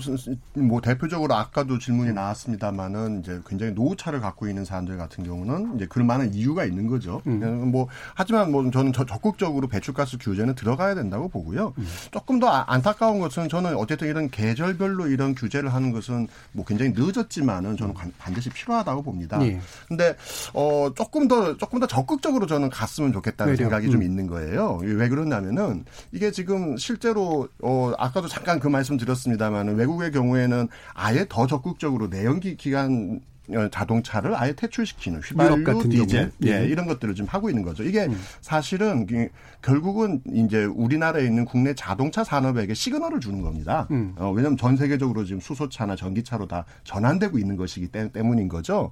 근데 우리나라는 어, 그렇게까지 적극적으로 못 가고 현재 있는 노후한 자동차들을 어, 이렇게 그 개, 개선하는데 비용을 주고 있다는 거죠. 음. 그러니까 비용은 똑같이 들어가요.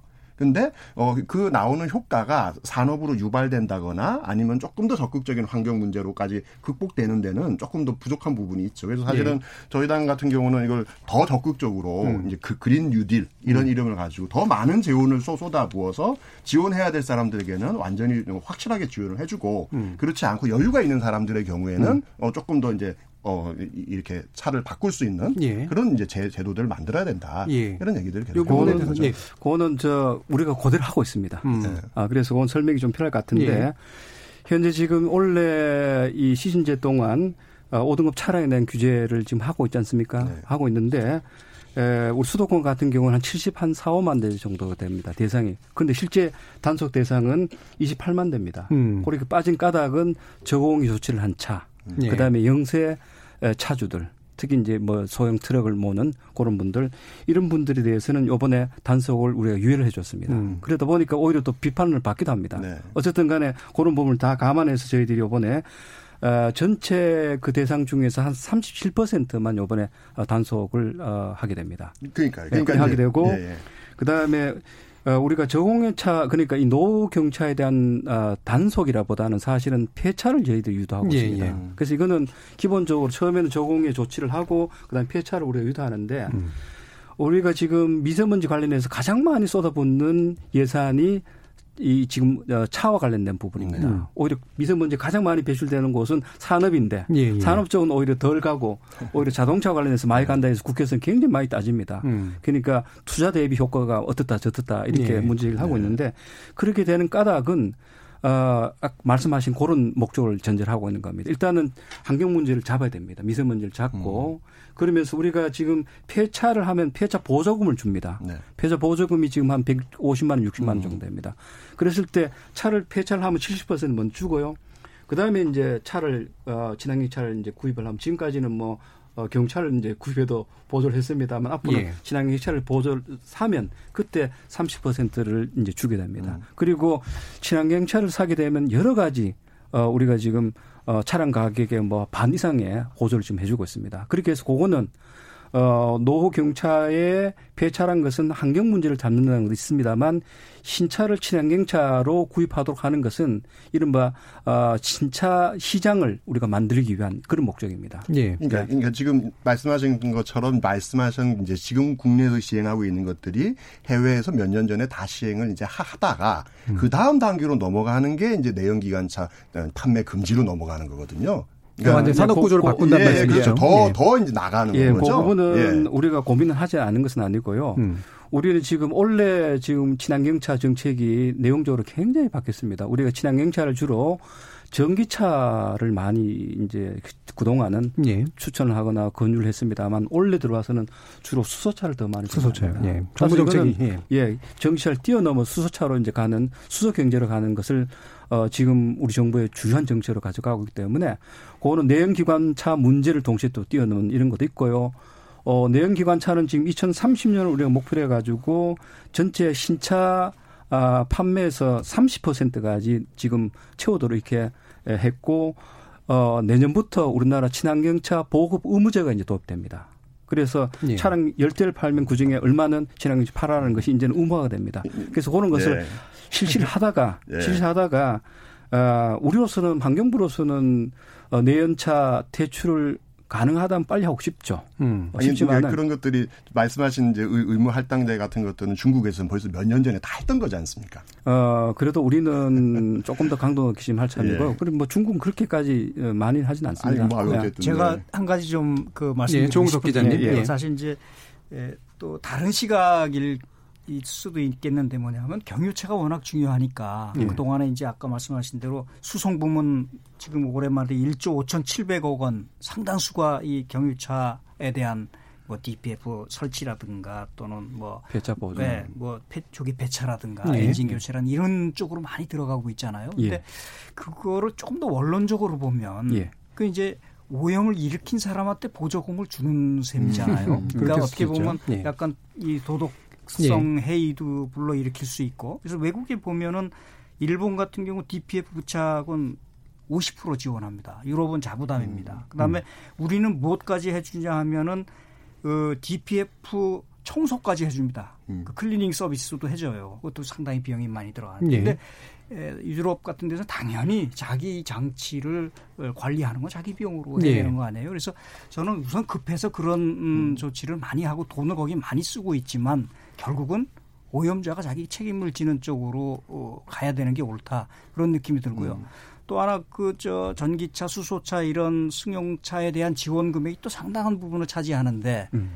실은 이 미세먼지 이 영향은 어떤 버스라든가 이런 대형 차들이 더 많지 않느냐. 음. 그래서 지나치게 소형차 중심의 지원이나 이런 쪽으로 치우쳐 있으면 일반인들이 느끼기에는 굉장히 좋은 정책 같지만 음. 전체적인 이 음. 예. 균형 문제가 예. 좀 있지 않나. 조금만 예. 보, 보강해서도 예. 예. 예. 이게 사실은 국내 자동차가 지금 2,300만 대 정도 되, 거든요다 합치면은. 근데 계속 지금도 자동차가 늘고 있어요. 어, 이, 어, 지금도 매년 한 3% 정도 늘고 있지 않습니까? 그렇습니다. 그러니까 지금식으로 가게 되면은 말씀하신 것처럼 어, 이 오염이 되는 자동차에 추가로 또 다른 자동차가 계속 판매가 되니까 예, 예. 계속 판매가 되는 거죠. 그러니까 사실은 전체적으로 봤을 때는 이제 어, 차가 바뀌는 것처럼 보입니다만은 음. 결과적으로는 자동차가 계속 늘고 있는 것에 이제 플러스 요인들이 계속 되고 있다는 거죠. 그래서 예. 저는 그런 면, 면들에서는 조금 이 정책이 단순하게 자동차를 바꾸는 것이 아니라 어쨌든 이 전체 총량을 주, 줄이기 위한 여러 가지 정책들과 함께 가면 더 좋지 않겠느냐 해서 아까 말씀하신 이제 오염자 부담 원칙과 함께 조금 더 보강해서 저도 저도 좀 질문 좀 같이 예, 예. 드리고 싶은데요. 예, 그, 잘 아시겠습니다만, 어, 디젤차가 한때는 친환경차로 우리나라에서 불러졌던 것도 아시잖아요. 예. 우리 정부가 과거 정부 시절에는 이른바 clean, clean 디젤 정책을 편 적이 있습니다. 예. 온실가스 문제 때문에 주로 그러지 않았습니까? 예. 예. 어, 그걸 폐기한 것이 작년입니다. 음. 우리가 우리 정부가 폐기한 것이. 어, 그래서 사실은 한때는 정부가 나서서 예. 디젤차를 사라고 했다가 음. 어, 지금은 또 사지 말라고 또 폐차까지 하라고 하기 때문에 에, 그 모든 여러 가지 정책 변경에 따르는 비용이 예. 사실 원인자 부담 원칙으로만 해결하기에는 사실 그렇지 않은 측면이 있습니다. 음. 어, 특히 또 워낙 이제 우리나라는 경차 그 보급이 상당히 이제 가팔랐고 음. 어또 그리고 그로 인한 미세먼지 어떤 그런 배출량이 많았기 때문에 어 급한 불을 끈다는 측면에서 사실은 정책 투입을 정책 자금의 투입을 할 수밖에 없었던 그런 절박감이 있었다는 것을 말씀드리고요. 사실 그게 그냥 단순한 아, 그 경차의 어떤 그런 폐차라기보다는 전환을 유도하기 위한 일종의 그 뭡니까 수요 시장을 만들기 위한 이런 것이 더 중요한 정책이지 목표로 저희들은 두고 있습니다. 그래서 어 원인자 부담 원칙 이야기는 사실은 여러 가지 정책의 어떤 그런 어 비용 대비 효과를 이야기할 때 늘 우리 국회에서도 많은 지적을 받고도 있습니다만 그걸 따져 가지고는 사실은 어, 지금 경차의 어떤 미세먼지를 줄일 수 없는 그런 어, 시, 상황이라는 것을 말씀드리고요. 그 다음에 친환경차 특히 대형화하는 것은 어, 정부가 최근에 들어와서 그 정책을 아주 속도가, 속도가 빠르게 어, 빠르게 아주 바꾸고 있습니다. 다시 말씀드려서 소형차에서 이제 대형차로 잡아가 나가는 어, 특히 수소차 같은 경우에는 수소버스, 심지어 오늘 우리 국무회에서는 어, 경기지사께서도 제안한 겁니다만 예. 건설 기기들 건설 기기들조차도 이제는 어, 수소 전자 그러니까 전지 장치를 예. 해서 쓸 수 있는 그런 엔진의 개발 어 이런 이제 제안을 한 적이 있습니다. 예. 그래서 어 수소 버스 신청이 원래 저희들이 내년에 이제 예산을 책정하기 위해서 어 조사를 해 보니까 전국적으로 한 천 한 800여 대 정도 음. 지자체들이 음. 원했습니다. 근데 우리나라에서 지금 수소차, 수소버스를 생산하시는 양이 예. 천 대가 약간 넘습니다. 음. 그래서 천대 전체에 대해서 우리가 보조를 해 가지고 예. 내년에 소화가 될 수 있도록 하는 음. 그렇게 해서 어 정부가 신차 시장, 친환경 시장을 지금 만드는데 사실은 많은 비용을 들이고 있습니다. 예. 그거는 저는 충분히 어 나중에 가서라도 그건 정당화가 난 될 수 있지 않나 그런 예. 생각을 합니다. 자동차나 예. 수송기관 문제는 또 지나서 좀 더 중요하다고 보신 이제 산업 부분 아까 얘기를 하셨잖아요. 아마 이제 발전 문제도 좀 논의를 해야 될 것 같은데 지금 탈원전 정책이 이제 미세먼지 주범이다라고 하는 네. 일부 언론들의 사실은 비판과 선동이 사실은 좀 있었고 작년에 사실 그게 굉장히 많이 나왔었다. 아, 올해 초에도 많이 나왔었단 말이죠. 자, 이거 오해입니까? 아니면 어떻게 교정해야 됩니까? 만약에 어, 지금까지는 오해입니다. 예. 오해라고 명확하게 말씀을 드리고 싶은데요. 일단은 두 가지 팩터 가지고 이제 많이 주장을 하는데 원전이 이제 줄었다. 그다음에 석탄 발전량이 늘어서 예. 석탄 발전소로부터 많은 미세먼지가 나왔다 이렇게 음. 하는데 일단은 원전 어그 전력 생산량이 줄었던 것은 우리 이현석 선생님 잘 아시겠습니다. 음. 잘 알겠습니다만 일단은 그 정비 때문에 줄었던 거고 그렇죠. 원래는 예. 다시 원전 그렇죠. 회복이 됐습니다. 예. 어 그리고 앞으로 당분간은 한 4, 5년간은 원전의 수가 늘도록 돼 있습니다. 음. 마찬가지로 석탄 발전도 늘도록 돼 있고요. 어, 그래서 이제 그 석탄 발전 때문에 결국 늘었다 이렇게 이야기를 하는데, 예. 어, 시, 어, 지난 3년, 4년간인가, 어, 18년, 16년, 그 16, 18년 동안, 어, 그때 이제, 어, 석탄 발전소가 11기가 늘었습니다. 음. 그건 지난 정부 때 어, 만들어졌던 것이 이제 새 정부 때 이제 들어오게 된 발주됐던 겁니다. 것들. 어, 예. 이, 이 정부는 지금 석탄 발전소 신규 발전소 건설을 안 한다는 원칙입니다. 예. 어, 그렇게 해서 고기간 동안 전력의 발전 석탄 발전소의 전력의 생산량이 11.4%한 12%가 늘었습니다. 예. 어, 반면에 미세먼지는 오히려 한 25.8%, 한 26% 줄었습니다. 예. 그거는 여러 가지 이제 뭐 어, 시설의 어떤 정, 효율화라든가 뭐 이런 등등을 통해서 그렇기 때문에 이런 두 가지 팩터를 가지고 보게 된다면 탈원전 때문에 음. 어, 미세먼지가 더 심해졌다라는 것은 사실 음. 저희들로서는 납득이 안 됩니다. 예, 그러면 예. 이렇게 볼 수도 있지 않나요? 그러니까 이게 증명이 됐는지 모르겠습니다. 너무 굉장히 많이 줄였는데 그 줄인 것을 상쇄시키는 느르는 효과가 있었다. 화력 발전에 의해서 이렇게 볼 수는 없나요? 어, 그 화력 발전소는 가령 우리 정부가 뭐 음. 맘대로 폐쇄를 할 수 있었더라면 네. 절대적으로 줄일 수 있었겠죠. 음. 하지만 뭐 전력 수급도 그렇고 이미 정책에 의해서 결정돼 추진되는 것을 줄일 수 없는 그런 전제하에서 정책이 추진되기 음. 때문에 예. 그 과정은 현실적으로는 뭐 음. 우리가 가정할 수 없는 음. 것이라고 볼 수 있을 것 같습니다. 예. 예. 종석 기자님, 뭐 사실 이, 이 부분 예. 말고도 우리가 또 짚어야 될 어떤 미세먼지에 관련된 중요한 어, 원인들 뭐 있을까요? 저는 이렇게 생각하는데요. 이번 계절관리제에서 이 산업계 배출 쪽을 짚지 않았습니까? 예. 그 동안에 도 물론 쭉 해온 거지만 이제 특별히 이 화력발전소뿐만 아니라 어, 이전 배출업소, 대형 배출업소 어들도 잡겠다. 아까 말씀하신 대로 어, 소규모 사업장에는 이제 지원도 해주고. 그런데 제가 그런 걸 보면서 느끼는 게 뭐냐 하면 환경부가 그런 이 문제 본질이 이 어디에 있다는 건 아는데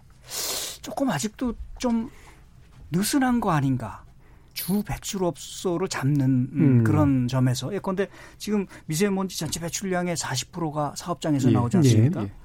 그리고 어뭐 일반 경유차라야 11%고 냉난방 5%는 음. 확 예. 차이가 난단 말이에요. 그래서 그런 쪽 큰 데를 잡아야 되는데 에 보면은 어 지금 배출 규제 자체도 어 굉장히 야심적이라고 보기는 힘들고 음. 그런 측면이 있고 또 소규모 사업장도 아까 4천 개 내년에 지원하신다고 했는데 사실 4호종 사업장 전체가 5만 2천 개란 말입니다. 그러니까 음. 10%도 안 되는 거예요. 그래서 예산 양이 너무 작다 예산 규모가 그런 느낌이 들고 어 이동식 측정 차량이라든가 드론을 활용하고 아주 좋은 아이디어고 어 음. 성과를 냈으면 좋겠는데 그것도 지금 17개 시도에 각 한 한 조씩 보내는 거죠. 예, 이번에 네. 추경으로서 그렇게 하고 있습니다. 그런데 사업장 관리해야 될 사업장이 5만 2천 개인데 예, 그거를 그렇게 하나 보내 가지고 그게 될까 싶기도 하고 음. 그래서 조금 좀 이 뭔가 이 배출 규제를 하시려면 어, 사업장에서 덜덜 떨 정도로 예. 어, 좀 제대로 예. 하셔야 되는 거 아닌가 그런 생각이 우리나라에서는 워낙 또 산업에 대해서 굉장히 친화적인 분위기가 네. 있어서 네. 이러면 또 경제만 한다 뭐 이런 식의 얘기도 나올 것 같아요. 예. 어떤가요? 우리 예. 저 우리 조 기자님이 음. 빠진 부분이 있습니다. 음. 네. 어, 우리가 굉장히 중요한 카드로 쓰고 있는 어, 이를테면 대기관리 권역 제도가 있습니다. 권역 제도. 예, 지금 우리 음. 수도권에는 적용하고 있습니다. 거기는 총량이 이제 정해집니다. 음. 배출할 총량 음. 그 범위 내에서 할당이 돼 가지고 요만큼만 배출하도록 예. 됐습니다. 지금까지는 수도권에만 적용됐던 제도였습니다. 음. 근데 이번에 어, 4월에 우리가 8법이 이제 통과되면서 대기 관리 권역이 전국으로 확장되도록 됐습니다. 예. 그래서 중부권, 동남권, 서남권 아, 그 제도를 저희들이 이제 실제 실시를 해서 어느 정도 저감을 할 수 있냐를 시뮬레 했을 때는 산업에서 나오는 배출의 한 40%까지 줄일 수 있다고 저희들은 보고 있습니다. 음. 총량이 적용되기 때문에 그다음에 내년부터는 소규모 사업장까지 포함해 가지고 배출 허용 규정이 30% 강화됩니다. 굉장히 중요한 배출량을 줄이는 음. 어, 저게 되고요. 그다음에 이제 어 우리 환경부가 어, 올해부터 본격적으로 실시하고 있는 제도 중에 하나가 이른바 통합허가제라고 있습니다. 여러 가지 열 가지 종류의 어, 여러 오염 물질 배출에 관한 어, 그 허가를 하는 것을 묶어가지고 한꺼번에 이제 허가하는 그런 제도인데 통합허가라고 부르고 있습니다. 이 통합허가를 통과하기 위해서는 우리나라 주력 산업들, 특히 대기업들이 대개 통합허가 대상입니다. 예. 통합허가를 하기 위해서는 가장 중요한 조건이 뭔가 하면 공정을 바꿔야 됩니다. 공정. 공정을. 예, 시스템을 음. 바꿔야 돼요. 그게 독일과 영국에서 하고 있는 유일한 제도인데 그거 통합 허가를 받은 사업장의 경우에는 미세먼지를 25%에 줄이 저희들은 줄일 수 있다고 보고 있습니다. 음. 따라서 이런 신제도들이 내년부터 본격적으로 시행됩니다. 음. 그래 된다면 지금보다 훨씬 더 많은 사업장의 미세먼지 저감이 가능하다 보고 있고요.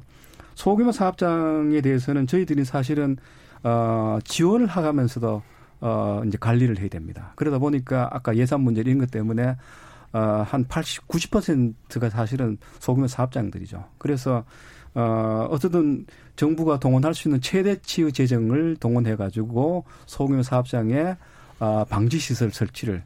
예. 근데 아쉽게도 원래 우리가 2천 개를 하려고 해서, 어, 본래 4천 개를 하려고 했습니다. 삭감됐습니까? 아닙니다. 우리나라에서 방지 시설, 그 장치를 만들 수 있는 물량이 아. 2천 개밖에 안 됩니다. 공급량이 예. 음. 그렇게 해서 어그 생산 업체도 늘려가면서 음. 또한 물량도 늘려가면서 우리가 그 예. 시설을 보고를 해야 되기 때문에 그런 한계 때문에 어 우리가 적극적으로 못하는 뭐 마음만큼 못하는 이런 측면이 없지 않습니까? 예. 그럼 저 뒤에서 아까 이제 아까 아까 앞에서 뒤에서 좀 더 얘기하기로 하셨던 그 부분 중에 하나가 이제 한중일 공동 대응 체계에 대한 구체적인 어떤 대안들이 좀 있다라는 말씀하셨는데 환경 장관 회의가 일본에서 열렸잖아요. 예. 이 삼국 대응 체계 어떤 식으로 준비하고 계신 건가요? 어떻다고? 삼국이 이제 한중인 삼국이 예. 공동으로 대응하기 위한 체계. 아 그게 뭐 나라마다 이제 그 환경에 대한 관심이 다릅니다. 예. 일본은 대표적으로 좀 해양 폐기물에 대한 관심이 많고요. 예. 예. 에, 그다음에 이제 뭐 우리나라의 특히 이제 자원 순환 정책에 대해서도 음. 상당히 관심을 많이 갖고 있고요. 특히 이제 해양 폐기물 같은 경우에는 놀랍게도 우리가 중국발 미세먼지 영향을 보듯이 예. 영향을 받듯이 어, 일본은 또 우리나라에서 나가는 어, 해양 폐기물의 영향을 그쪽에. 받고 예. 있습니다. 그래서 그 음. 문제를 오래전부터 어, 제기를 했고 또 우리 우리가 일본에 대해서 관심을 갖고 있는 것 중에 하나는 그 뭡니까 방사능 그 후쿠시마 예, 예, 예, 방사능 그 예. 오염수 예. 이 문제에 대해서도 우리는 또 집하게 문제 음. 제기를 해서 음. 어 일본 입장에 여러 가지 어떤 답을 들었고요. 음. 어 중국과 우리나라 관계에서 중국은 우리나라에 대해서 어 그렇게 많은 음, 뭐 문제 제기를 하지 않고 오히려 우리와 여러 가지 우리의 선진 환경 행정이라든가 정책 기법들을 배우려고 예. 하는 그런 입장이 강하고요. 음. 어, 예컨대 뭐, 그 생물종 다양성에 관한 국제회의를 내 하는데 음. 한국이 좀 도와달라든가 뭐 이런 이제 어, 협력 요청이 많고 우리는 이제 미세먼지에 대한 음. 어, 이제 음. 관심이 크기 때문에 사실 우리가 귀찮을 정도로 음. 귀찮을 정도로 중국 정부에 대해서 특히 중국의 생態경부에 대해서 이런저런 것을 하자고 제안을 합니다. 어. 그래서 LTP 보고서도 사실 그게 한 4, 5년 전에 어, 한중일 환경장관회의가 기타 큐슈에서 열렸을 때 기타 큐슈가 대표적으로 중 일본에서 중국발 미세먼지 영향을 가장 많은 받는 곳이에요. 예. 그래서 그 시장하고 제하고 요번 대 이야기를 했는데 자기는 정말 그 시장으로서 중국 정부에 대해서 미세먼지 좀 줄여달라고 요구를 하고 싶었는데 입에 입에서 말이 안 나왔다 합니다. 음. 그런데 한국 에서 온 대표들이 목소리 크게 내가지고 음. 결국은 LTP 보고서를 내도록 채택이 됐다고 이렇게 예. 하더라고요. 지금 또 이제 여러 가지 협의를 해서 어, 지금까지는 되게 이제 뭐 정보 공유라든가 기술 공유라든가 분석이라든가 어, 이런 것에 관련된 일들을 많이 했습니다. 예. 그것이 돼야 되니까. 음. 그 다음에 최근에 들어와서는 뭐 연구라든가 정보 공유라든가 이거보다는 정책의 공조 쪽으로 지금 예. 어, 양국 간의 여러 협력 관계가 바뀌고 음. 있고요. 마지막으로 그러니까 요번 그 11월 23일, 24일 날 어, 한중 어, 양자 회담을 할때 예. 어, 저희들이 일곱 가지를 제안했습니다. 음. 중국에서는 한 가지를 제안했을 정도였는데 음. 그때 제가 어, 구체적으로 제안한 것 중 하나가 우리나라 시즌제와 중국의 에, 그러니까 뭐 동절기 여러 저감 대책을 예. 공조하는 그러니까 연동하는 그런 것을 제가 제안했습니다. 음. 그렇게 해서 예보 경보제를 공, 공유를 하고요. 중국에 실시하고 있는 주요 대책 저감 대책을 우리나라 국민들이 알 수 있도록 소개를 예. 하고 어, 저는 그것이 굉장히 중요한 정책 공조라고 보는데요. 예. 조금 더 나간다면, 음. 어, 이런 정책을 어, 조금 더 강화하면 한국으로 오는 미세먼지를 더 줄 수 있을 것 같다라는 그런 신뢰 관계가 쌓이면 저는 훨씬 더 맞춤형 협력이 되고 맞춤형 저감 사업을 함께 할 수 있다 이래 보고 있습니다. 예. 그 단위까지 내려가게 된다면 어, 중국과의 정책 협조는 중앙 정부 간의 관계보다는 음. 지방 정부 간의 관계가 더 중요합니다. 음. 가령 우리나라에 들어오는 중국발 미세먼지가 중국 전역에서 오지 않습니다. 이를테면 산지성 같은 데서 많이 오거든요. 그게 대표적인 석탄 산지입니다. 예. 이미 그 석, 산지성은 원래 제가 2월 달에 가서 산지성과 우리하고 MOU를 맺었습니다. 예. 그래서 우리나라 기업들이 들어가서 어, 석탄 그 뭡니까 회사들의 아, 이 뭡니까 이 저감 장치를 하는 그런 사업을 했습니다. 알겠습니다. 예, 이제 또 마칠 때가 네. 돼가지고요. 네. 아 지금 저기 후쿠시마 오염수 예. 문제라든가 예. 그렇죠. 예, 그 돼지 열병 문제도 관심이 할, 많은데 할 말이 많은데 예, 예 시간이 없네요. 예, 앞으로도 이 퍼펙트 스톰 더 잘 이겨내시길 바랍니다. 주명래 환경부 장관, 조홍석 한겨레 신문 기자 그리고 이현석 정의당 생태에너지 본부장 이렇게 세 분과 함께했습니다. 모두 감사드립니다. 감사합니다. 네, 감사합니다. 감사합니다. 청취자들의 적극적인 참여로 만드는 KBS 열린 토론, 토론을 통해 합의의 길을 찾아가도록 하겠습니다. 저는 내일 저녁 7시 20분에 다시 찾아뵙겠습니다. 지금까지 KBS 열린 토론 정준이었습니다.